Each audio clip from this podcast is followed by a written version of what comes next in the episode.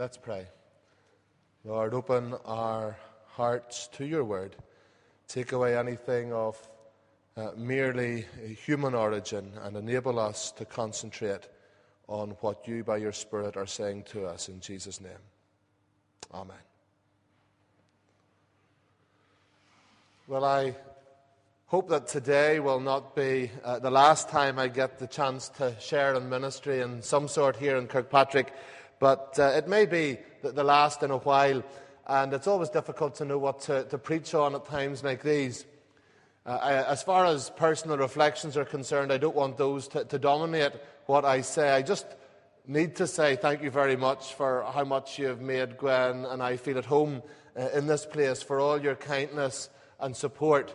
Uh, particularly want to thank uh, Christoph and Edna and the session and the leaders and uh, everyone for all that they have uh, said to us. Uh, we appreciate it, and a number of you have said things that are, are really far too kind. Although I must say I have got used to the line where people come up to me and say, "Monty, we're so sorry you're leaving, we're really going to miss Gwen."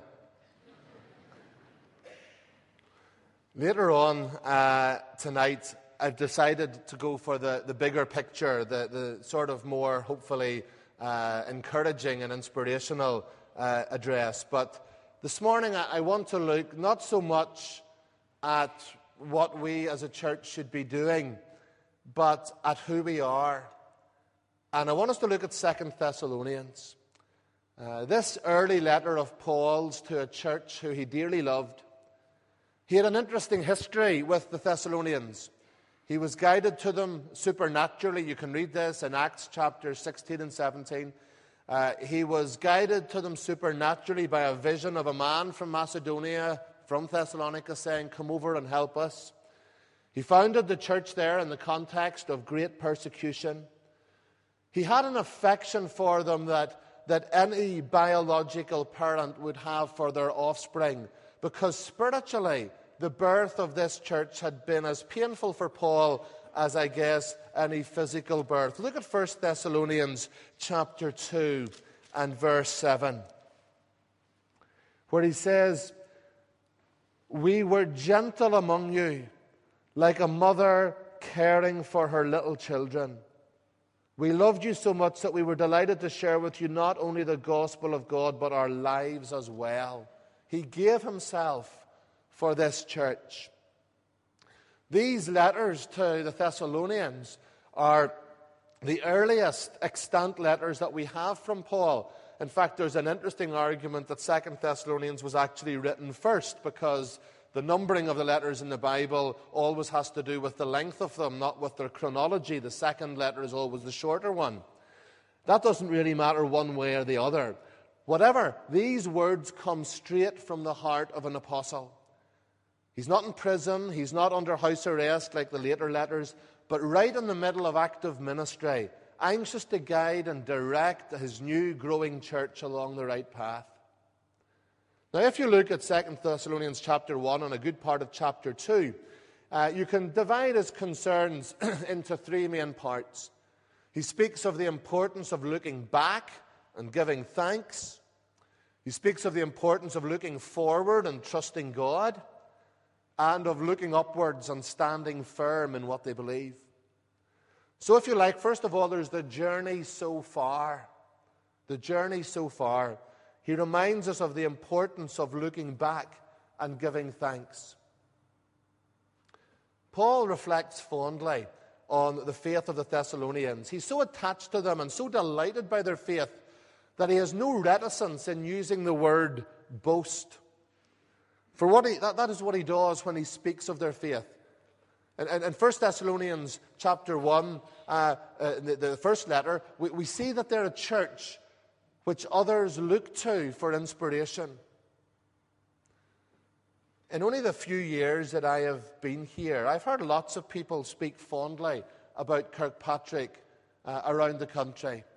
Like the other churches of Paul's day, they have heard of your faith, and Kirkpatrick is known around the place as somewhere where God is at work and where good things are happening. We have so much to give thanks for here in Kirkpatrick. But if I, and I know Christoph is exactly the same in this, If we are to boast of what is going on here, we don't want to boast about the numbers or the enthusiasm or the wide age range of the members or the number of activities that are taking place or the activity in the community or the amount of giving. If in Pauline terms we are to boast, we have to boast of what God is doing, of what God is doing in your lives, about how even though things might be incredibly tough for some of you, you persevere in all the trials you're facing. We want to boast of how your love is evidently increasing, clear for all to see, of how your faith is growing more and more day by day. I want all of us to be able to look back and give thanks to God for the journey so far, and to be able to say, yes, there are things that we can boast about in spiritual terms because God has been good. The vision of those who planted this church one hundred years or so ago, who faithfully ministered here over many years, the faithfulness above all of God preserving the church through good times, through bad times, the joy of being able to witness as this church has grown, the continued relevance and power of the gospel to change lives. Because that's what really matters. How do you reflect on the past? Because you see, there are several wrong ways in which you can reflect on the past. They're what I call the heavy heart and the misty eyes. The heavy heart looks back and always thinks of the things that went wrong, personally or as a church. They look back and they think of the mistakes, they think of the failures, they think of the disappointments. They find it hard to live in the light of grace or forgiveness. And some of us are always prone to remembering where we made wrong or unwise decisions, where things didn't work out as we planned. Paul's whole emphasis in the first chapter of Second Thessalonians is to thank for God for what he has done, not for what we haven't done. To praise God for what he has achieved, not what we have failed to achieve.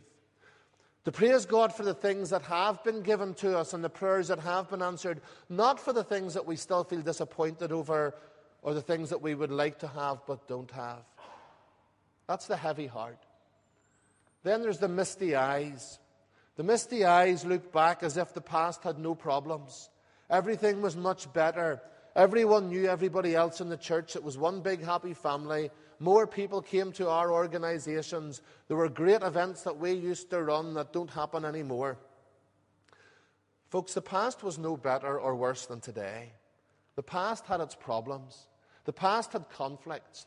The past had disappointments. It's just as if you're prone to be of the misty eye variety, they tend to be filtered out and forgotten. The issue is that the God who was faithful in the past will still be faithful today. Just as God broke into fragmented and broken lives and situations in the past, so he still can today, and so he will. If we have a, a perspective on the past, if we have a thankful heart for the past, then we will find it easier to have a godly perspective and thankful heart for the present. But if we struggle to live with the past, if we have problems coming to terms with grace in terms of the journey so far, then we will have problems with grace today. So let's look back with thanks for the times God visited his people in power and changed lives by his Holy Spirit. Secondly, there's the journey ahead. Paul encourages us to look forward and to dream, and above all, to trust in God. It's important to dream and to trust. If you read the whole book of Second Thessalonians, it would be easy to get sidetracked into some of the stuff that Paul is talking about in terms of the end of the world, because some of it's pretty cryptic. And a lot of Second Thessalonians has to do with the future. Paul is giving them confidence that where their troubles are the result of evil and persecution, that they weren't to give in, but they had to remember that there's a day coming when justice will arrive. That essentially is the thinking behind all those passages about and verses about the end of the world. He's, he's going into that, not that we should get sidetracked or confused about the details, but that we can have confidence in the big picture. There is coming a day when Jesus will be revealed again in his glory, where he'll be marveled at by all who believe, verse ten. When there will be relief for their troubles, verse seven. A day when all that is evil will be banished and when God's kingdom finally is established. That is what we've got to keep our eyes on as we look to the future. But it's good to dream. What are your dreams for this place? I'll say more about that tonight. But meanwhile, let's make sure that we aren't afraid to dream. That we're not complacent, because complacency breeds pride, and pride breeds self-reliance, and self-reliance breeds ineffectiveness and even spiritual shipwreck or death. Dreaming dreams is part of the age of the Spirit, foretold by Joel and fulfilled in Pentecost. Your young men shall see visions, and your old men shall dream dreams. And that dreaming isn't a silly, disconnected reverie of those who aren't quite living on this planet. It's the holy passion of those who aren't prepared to accept the status quo, who believe that things should be different and can be different. And as we dream, we trust. As we look forward and as we trust, we place our ambitions in the hands of God. We trust our future to God. We ensure that our dreams will never be selfish dreams, but will be nothing short of what he wants for us. G D Watson was an American Methodist of a hundred years ago. He wrote these amazing words. It's a long quote, but I don't think your attention will flag, because just listen to these words. He writes this: if God has called you to be truly like Jesus in all your spirit, he will draw you into a life of crucifixion and humility. He will put on you such demands of obedience that you will not be allowed to follow other Christians. In many ways, he seems to let other good people do things that he will not let you do. Others who seem to be very religious and useful may push themselves, pull wires, scheme to carry out their plans. But you cannot. If you attempt it, you will meet with such failure and rebuke from the Lord as to make you sorely penitent. Others will be allowed to succeed in making great sums of money, or having a legacy left to them, or in having luxuries. And God may supply you only on a day-to-day basis, because he wants you to have something far better than gold, and that is a helpless dependence on him and his unseen treasury. The Lord may let others be honored and put forward while keeping you hidden in obscurity, because he wants to produce some choice, fragrant fruit for his coming glory that can only be produced in the shade.